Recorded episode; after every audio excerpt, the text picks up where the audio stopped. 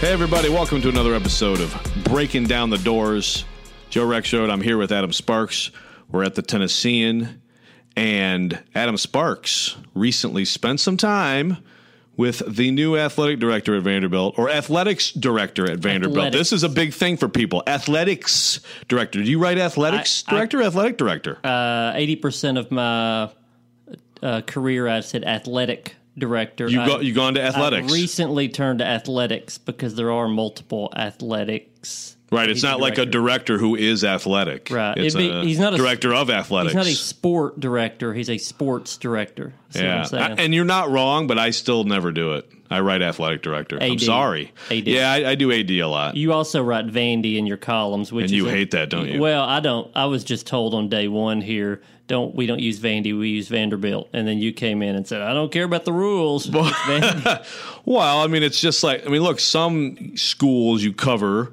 You know, I covered Michigan State forever. M S U, okay? It, gi- it gives you that brevity. I mean, you're trying to save space, so I'm sorry, but when you can replace an E R B I L T with a Y, I mean, that, you know, that adds up over time. Yeah, I, you know, I covered M T S U for years, and we would not use Middle Tennessee. That was a fight that we had all the time. We're, yeah. I don't care what you, if you call it Middle Tennessee, it's M T S U to us. And we fought that and fought that and fought that, and then just one day here, we were like, no, we're going to go with Middle Tennessee. So it just, one person comes in and changes it. It, it, it all the rules go right out the window. But that is still second reference. M T S U's okay, right? Because I do that still. Yeah, whatever Google tells us is best.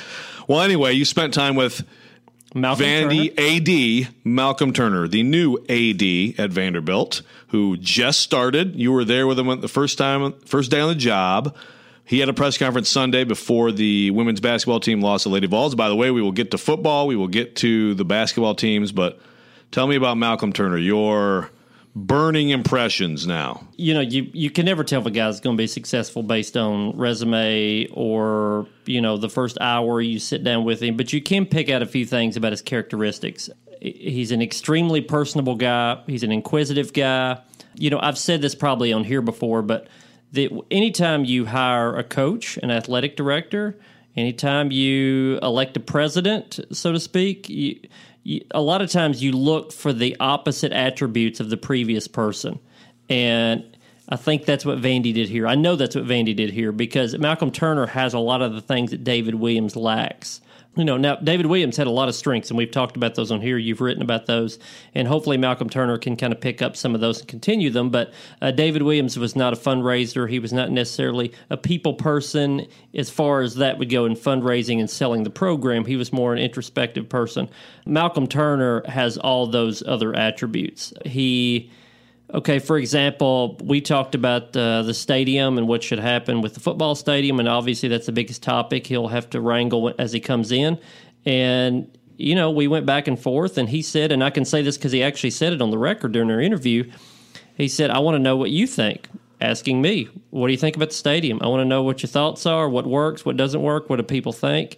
And we actually had a couple conversations about the stadium after that, and he and I have swapped emails and sort and things. And so, what'd you tell him? I mean, we want, we want, we all want to know. Well, now my th- what is the Adam Sparks improvement well, plan? Well, I gave him somewhat of my take. Was I thought my role in that is to provide what I what I hear from Vandy fans and try to encapsulate that. Because he's going to hear from a thousand different people. You know, we put out a survey, which he asked about, and I provided some of that information. We put out a survey a few months ago with the Tennessean of what what complaints Vandy fans have most about the stadium. I talked to him about that. But, you know, in that, we got like a thousand commentaries from fans. People just writing like a thousand words about, you know, what their complaints are, which is what we ask for. But He he doesn't want to deal with all those things, so I tried to summarize a lot of those complaints to him, and I told him, you know, to summarize what I told him, I said there are a lot of actually customer-friendly things that can be fixed, I think, without a huge cost. Bathrooms are too small or too crowded. The seats are very uncomfortable. That was the number one thing on our survey. Seats are very uncomfortable. They don't have chair backs. They're just hard bleachers. Make those into chair backs. Put a bench, put a put a put a chair back on the back of the of the bleachers. Maybe enlarge the bathrooms. Do something there. Get far better Wi-Fi than there is. Some some older fans have told me recently there's no railings when you go. You know, Vanderbilt Stadium's on one deck. So if you're in the top, you got to walk from the bottom to the top. And I've had people, you know, over sixty years old that have told me I had to drop my season tickets because it's too dangerous for me to climb one hundred steps without a railing. And I've nearly fallen. I'll, I'll I'll admit that to you. I mean, you know, there's a lot of so I, I don't know the price tag for a lot of those. Yeah, I was going to say I don't think you. I mean, the those stuff you simple. listed, it may sound simple, but that is a, even the Wi-Fi is crazy expensive. You know. Yeah, but I mean, it's I mean, not. It's not not, not relative things, to like building a new stadium or something. Those but. things are not two hundred million dollars stadium. Right. Uh, those are well. It takes two million to fix this. It takes a million to fix that, these sort of things. I mean, you know, putting a lot of chairback seats into that place is going to have some... That'd some be stru- cost. Yeah, yeah, structural issues, logistical issues, a whole lot of things.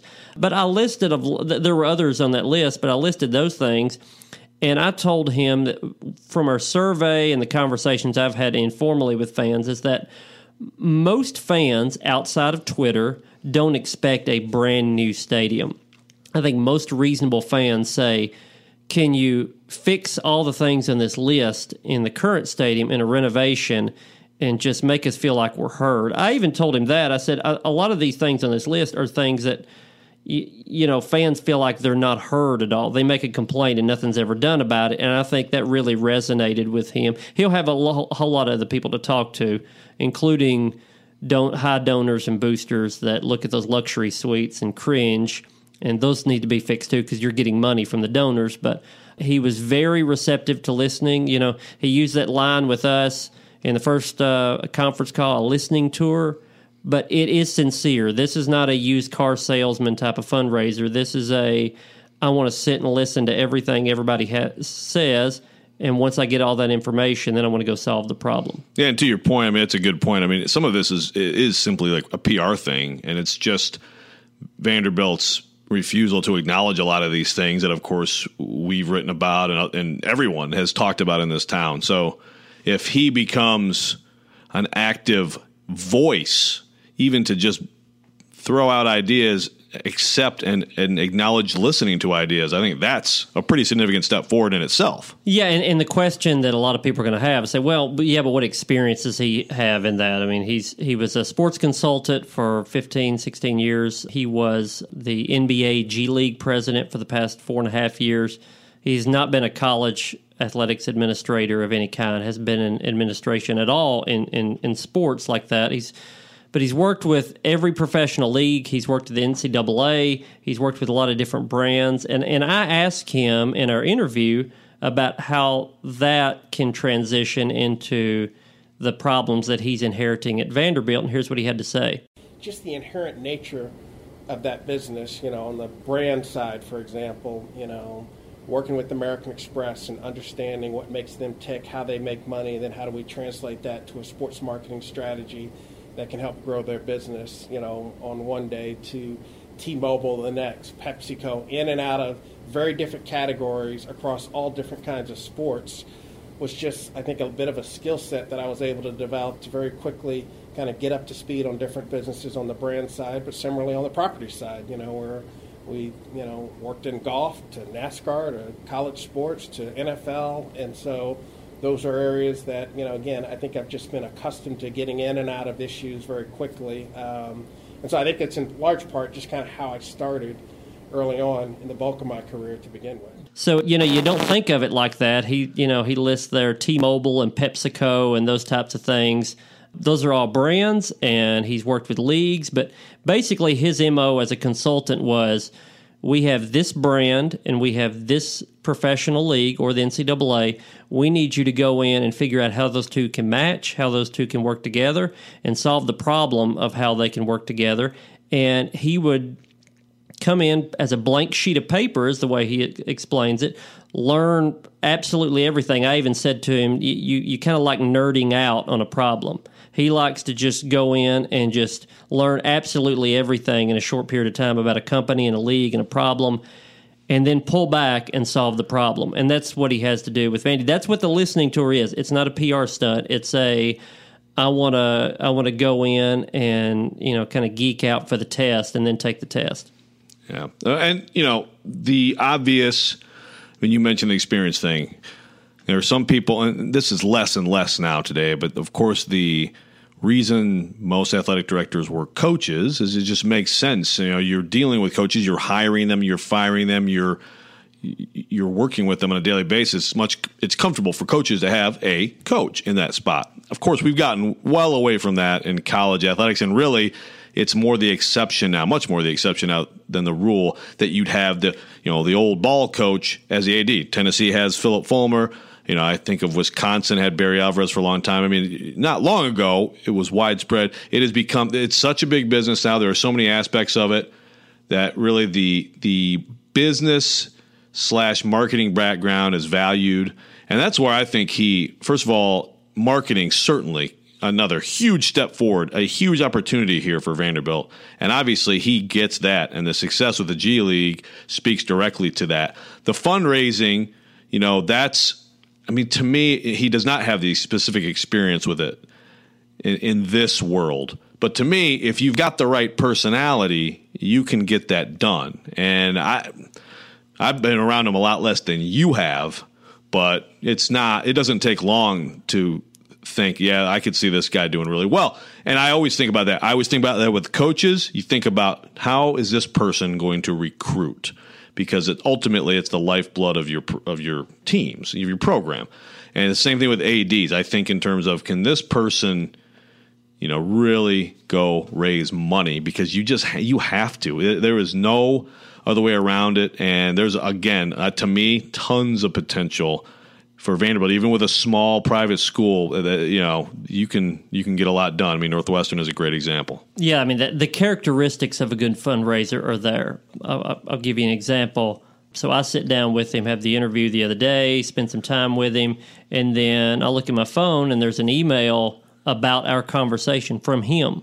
I talked to some other coaches on campus. Uh, now, keep in mind, when he got the job back in, what was that, November, I think it was, it, within five minutes of him being an, announced officially, he was on he was on the phone with coaches, and he called every one of the head coaches. Go ahead and touch base with them, have some contact there, introduce himself. Uh, and then in his first weekend, he went around and met every coach, talked to every student athlete, and then, you know, if you watched him closely on that day, and I followed him around some, he would leave a conversation with a coach and then be on his phone. And what he was doing was one of two things. Number one, he was emailing a previous coach. So he talks to Tim Corbin at eight a.m. and he talks to Bryce Drew at nine a.m.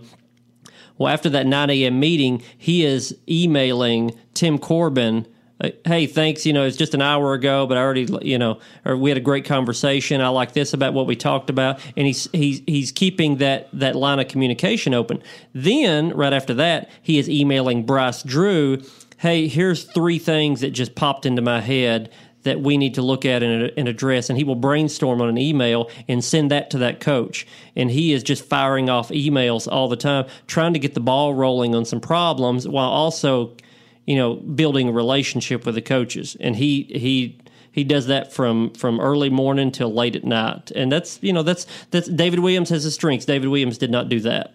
I mean, I'd get so confused so quickly living like that. I think and sometimes I text myself. I, I'm on my phone, but I'm texting myself things to remember, you know. I think that's I think that's why, you know, that's that's why you, you email, though. Then you can you have a you know you, you have I, a record, you have a written record sure, of it. Yeah, you and I tweet, sure. And a lot of times that when we write a story, you look back in your own tweets, right? To oh yeah, that happened and that happened, and so yeah, I would get a little confused by that too. But he is a he is a self-described workaholic, and you know he loves he he loves jumping into action again, learning everything quickly, and then doing something with it. And he, he you know he didn't put a Didn't put the line on it first hundred days or any of that sort of stuff, but I suspect there'll be some announcements early in his tenure about some things they want to do. Yeah, and and you know there there's been some rumblings, and and uh, it seems like that uh, makes sense, and I think Vanderbilt fans will be excited and probably should be, because some of these things are long overdue. Now, one of the big things Malcolm Turner has to figure out is this football program.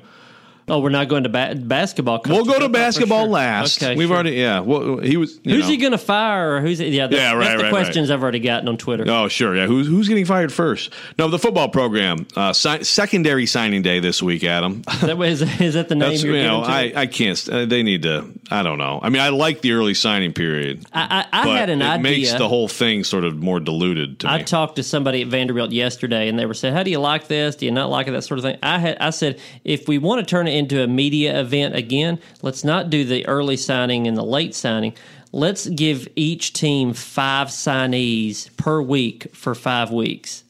Ooh. You know, then you get five, and then you re- reshuffle the deck, and then you get five more the next, and we can we can talk about during the week of who's next on the, you know, it's it's more of a draft. Right. I, yeah, and now it would it would kill me and you too probably, but yeah, well, and of course, you know, with all the minds changing and decommitments, and you know, that yeah. would, I, I mean, I, hey, I, it's it's I, I like the thought there. Um, yeah, I don't know what. I, I mean, the thing is, to evaluate the class is now. This is when you evaluate the class, and because now you have, you know, the signees, you know, the the totality of a class, and so you you know you have the rankings and all that stuff. But most of the kids, and I think it'll be more and more, are signing previously. Yeah, well, okay, official, the, uh, how you officially judge the class and unofficially. Officially, Vandy's in the fifties, I think, now in the rankings, something yeah, like that. Yeah, I saw that. Something that had him sixty-five. Yeah, yeah, it depends on, yeah, yeah okay, on, after it, I ranking. guess it did get that bad. So people look at that, how did that happen? Well, Vandy has seven transfers, uh, only, I think, two of which maybe junior college transfers that will even count in those rankings. And three guys have not even signed yet. They won't count anyway, because they're grad transfers. They wouldn't transfers. count now anyway, right. But Vandy has seven transfers total, you know, and th- this is the new route that they're going. So they've got they've got a corner from, uh, I, I like this, they went to both last chance U schools, the East Mississippi and the Independents. Uh, so they got, but if, if you ever watch that show, those are D one guys that go there usually for a year and then go elsewhere. Most of those guys that you see on Last Chance U are not the academic types, but these guys are that Vandy has. So, you know, they got one uh, that was a Wisconsin cornerback and started part of the year as a freshman, uh, Dante Dante Carrier-Williams. He could come in and start right away. They've got Paulino Bell, who, LaShawn Paulino Bell, who was at Michigan State back a few years ago. The um, Michigan to Tennessee migration continues. That's right. That's right. So, you know, that's a guy that that they'll plug in fairly quickly. Justice Shelton Mosley is a Harvard graduate transfer, one of the best punt returners in the country at any level, and a pretty good slot receiver. Riley Neal, obviously, is the quarterback uh, graduate transfer from Ball State. Started thirty-two games, third in school history there in passing. Uh, Rowan Godwin, who, it's a long story, but I actually know a little bit about him. He, at South Alabama, he's a Sun Belt Conference guy. Uh, he was at Army for a while. He's a an offensive guard. He will be a plug-in guy. Don't know if he'll start or not, but he'll give them depth. And I'm probably forgetting somebody, but there's uh, Brandon Maddox, a junior college offensive lineman. I think that's all seven of them. But, you know, they've got those guys, and they're freshmen. You don't count most of those transfers, certainly the graduate transfers in the list. But Vandy is, I think Vandy sees the pipeline there of graduate transfers, um, academic academic type schools that they can go to, Ivy League schools, which they've done the past couple of years. Some junior college guys that were Division One um, qualifiers right out of right out of high school, and they're going that route. And you know that. They think they can plug and play a little more with those guys. Eddie Zinn Turner, that was the other one I was trying to remember. Marist. He's a Marist graduate transfer, mm-hmm. a nose guard. So, you know, and, and by the way, if we look at what they've got coming back now, Keyshawn Vaughn, Jared Pink, Nikolaj Lipscomb with a new quarterback, you can you can win more now with what you have coming back than we thought when we figured all these guys were leaving to the N F L, and they get back like ninety percent of their skill guys. Yeah, I mean, the, uh, the, the question, I think it's usually the question, but I think especially now is just in the trenches. Do they have enough? Can they can they put together a competitive offensive line? Do they can they get any more disruption up front defensively to to take the you know the pressure off that back seven or back eight, however you want to look at it? Um, you know that's t- TBD, right? I mean that's just. Well, that's in the transfers, they went heavy with defensive linemen, and that's what they're doing there. They've got a few younger guys they liked last year that didn't quite develop. We'll see if they do this year. But you, you've got some you've got some big bodies that they're plugging in with the transfers on the defensive line. On the offensive line, I do have a bigger question. I mean, even back in the December signing day, I asked Derek Mason about, you know, all these quarterbacks are mobile guys that you have coming in, whether it's Riley Neal or, or Deuce Wallace or some of the other guys you're bringing back. And, you know, he he kind of said what we were thinking, which is, well, we've got to rebuild the offensive line, so you can't have a statue as a quarterback sitting in there because he's going to get hit. So you've got to get, have a guy that can move around. And, yeah, I think offensive line is going to be a, a huge factor on this team. Number one, protecting whoever the quarterback is. But number two, making sure that Keyshawn Vaughn coming back isn't wasted, because if he doesn't have the line, he could be a guy that gets beat up and doesn't have the year that, that we think he could. Yeah, and on the D-line, da- da- Davion Davis is a guy in the primary signing day, or first signing day, Derek Mason talked a lot. I mean, some of his comments made me raise my eyebrows a little bit. He thinks he could be, you know, one of the space eater that you really need in this defense to to make it really work. Okay, before we go to basketball, I want you to answer these two questions for me. Who's going to be the quarterback next year? Who's going to be the offensive coordinator next year? Oh, God, offensive coordinator. Offensive coordinator will know next week. The easy answer is I don't know. Well, I don't know the, to the extent that I can report it. You know, there's, okay. Well, there's you've a, opened the door. Well, the door a, is cracked open. There's two or three names that have floated out there. One of them's already off the market. Now, Pep Hamilton, is he off the market yet? I don't, Not that I know of. I don't think so. Just uh, got released by Michigan. Yeah, that's a possibility. You know, he was the guy um, that we thought was going to be the head coach before Derek got it. I don't know if that's a fit or not, but, I mean, the obvious on staff is Jerry Gdowski. He was a former offensive coordinator. I guess that would have been at Ohio, worked with Derek in the past. Has been here since he got here, since Derek got here. He's been the quarterbacks coach, tight ends coach. Um, he would certainly work well with Deuce Wallace because he's been his quarterbacks coach before. If it's on staff, it's Gdowski. Uh, there's a couple other... Well, don't you feel like it's going to be Gdowski as a co-O C with someone they hire? That's one thing that I've thought of, but and also, is that a deterrent? Possibly. How so? Well, I mean, if someone doesn't want to be, well, I don't want to be a co-O C. I want to be your O C. Well, you can have a... This can, is all speculative on my can, part. You can bring in a young offensive, co-offensive coordinator that will take that on because they just want to have the title co-O C, and maybe they're the play caller, maybe they're not, but Gdowski, who's a... Who's a you know, kind of an established veteran guy, could bring along a young play caller, and you could have options between those two. I don't know if that's going to happen or not. A couple of the names that I'd heard floated out were were more of the young O C types, but uh, but we'll see. Mid-majors is, is a lot of what I've heard. Pep Hamilton coming into it is, is that's a possibility, but, you know, Gdowski, I think, has got to get a pretty long look. People are asking why it's taking so long. There's a few things. You don't have to rush things, number one. Well, some would say you do for no. signing day, but obviously, you know, they got through signing day. Signing day does, did it, the did second it seriously signing impact day, anything? Yeah, second signing day impacts very little in coaches now. Uh, the only thing it, you think it usually impacts is quarterbacks, but Riley Neal was already on campus when no. Andy Ludwig left, so that doesn't affect things. Uh, you've still got over a month till spring practice. You know, it, it's fine. People just need to chill out a little bit and, and just... Just let it happen. Plus, the new A D just got here. The new A D, I think, would like to, you know, know who a six-figure hire is going to be, you know, at least be told that, maybe meet the guy or something before he's officially hired. What was your other question? Oh, quarterback. Yeah. Who's the quarterback? Uh, so you didn't answer the first one. Let's see if you answer the second one. No, not really. um, well, but, but this really is my answer of both Wallace and Neal. I'm not saying they're going to oh, get injured. Two Q B system. Oh, both. Well, I don't think they're going to do the old. Uh, oh, who was it? Uh, oh, the Cowboys used to do it, where they would swap in a, uh, back and forth, Danny White and whoever the other one was at the time. You're going back now. Yeah, it's early eighties. Oh no, no, no, no. That was late eighties. Roger Staubach. Well, yeah, Staubach I mean, was I mean, late seventies. Late seventies. Late seventies. Yes. Yeah, sorry, not late eighties. No, it's not going to be that, uh, but I think both will play. Deuce Wallace is good enough to play, and he's got a skill set that I think they're going to need. Riley Neal can really sling it, and he looks the part, and he's played the part, and we'll see if he if Ball State can transition into facing L S U and Georgia. That's still a decent leap. I don't think he'd be intimidated by it, but spring is going to be really fun. But I honestly think both of those will play meaningful snaps at quarterback this year. They may even both start.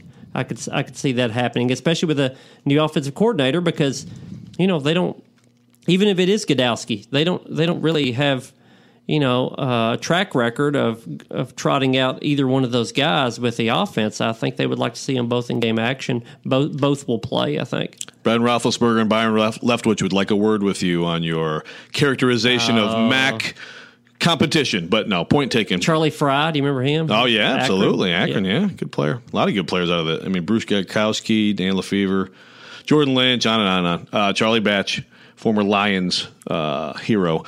All right, we're going to spend just a minute here before we get out of here on, on the hoops misery. Um, first of all, I've, I watched closely the Vanderbilt women the last couple games, including the game at Texas A and M, and then, of course, the loss of Lady Vols.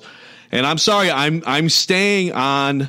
I can see what Stephanie White is is trying to do hmm. here, and I think that there's, in terms of the roster, making it more athletic. Uh, I, I can see where it could flip to good. Now, it still has to flip to good, and it has not. But I like how the team fights. I, I like Chelsea Hall getting healthier. And, you know, I, Chelsea Hall and Lili Carter had just terrible luck against the Lady Vols. I mean, there's no other way to put it. They got in position and missed a bunch of easy shots. But they got where they wanted to go. And I think if you had them both working together, they could be really good. Well, at some bo- point. Both coaches, both Bryce Drew and, and Stephanie, both have the same question of you've got to tip the scales one way or the other of – they've got a lot of talent. Good for them. They brought in a lot of talent. They're not winning with that talent. And you have to, you know, the the it has to go one way or the other. Is that is that a reason for concern or is that a reason for optimism? You're still leaning a little bit toward optimism because you think they can flip to to a win. And I don't even know if it's leaning toward optimism, but I'm just not. I, there's just I've, I you talk to people and it's just like, oh, forget about it. You know, with Stephanie White and more and more with Bryce Drew, and I think that's just, I understand how it goes. People always overreact and always want to speed up the clock, but I'm just I'm cautioning on both. Oh, I'm I'm, I'm okay, but that that's that that sounds more where I'm at then, because I think both of them can win. I, I I'm a li- I'm more concerned now with both programs than I was a month ago. You know, it's funny. Yeah, I'm a little I'm a little less concerned with the women's team than I was. I still I see some light at the end of the tunnel there. There are some pieces there, and you can see it in flashes. I think the bigs change everything. The fact that they have some athletes on the perimeter, but they have bigs with them, changes my mind a little bit because you can see pockets of, okay, if they're that for a longer period of time, that can win. Yeah. I mean, like Jordan Cambridge, I think, could be a dynamite player at some point. Isn't there yet, but you can see how it could happen. I mean, some of this is individual growth and desire and offseason and all that stuff. But well, well, I agree on more light at the end of the tunnel. Back to our A D conversation, you know, I asked Malcolm Turner, how do you how do you gauge these coaches? And he said, you know, I have a pretty good eye for basketball. He's been in the N B A G League for, for a few years, N B A uh, senior leadership. But he, I thought he made an inter- interesting point. He said, I do have resources and perspective that I can lean on. And I think that's code for I can call N B A scouts, Uh, N B A people that I know and say, hey, you watch this team. You yeah, watch what do you think players. Of the coaching? Yeah, yeah. I mean, are they underusing this guy? Mm-hmm. Are they? And, and uh, W N B A, he actually started his internship in the W N B A. He has friends there that he can call and say, these these players and that coach, and Stephanie played in the W N B A. She coached for a team in the finals in the W N B A. What's what's not working there that you're seeing? And he can make those phone calls pretty quickly. Now, I don't see either of these coaches losing their job this year. Both no. have at least two years left on their contract, and both of them have a reasonable excuse, a little bit, of why things didn't happen this year, mostly around injuries. Uh, it should not have gone this poorly for either of them, but he, he, you know, he's gonna he's gonna watch both of these coaches. Yeah, and real quick on the men, I mean, they should have won at Arkansas. They had a good possession that d- ended in a three. There were some bad calls. Simi Shitu looked like a guy again. I don't know if they're going to. I don't know if they're going to win a game or not. But at least this was a game where you said, "Well, they haven't stopped playing," and they figured some things out. Um, and Shitu, especially to me, that was a big because you know we were like, "Gosh, he's sitting in the second half of the Missouri game," and you know that was a potentially significant development, as as significant as development can be for a team this bad. So there you go. There's our podcast, everyone. Thanks for listening. We'll be back soon on Breaking Down the Doors.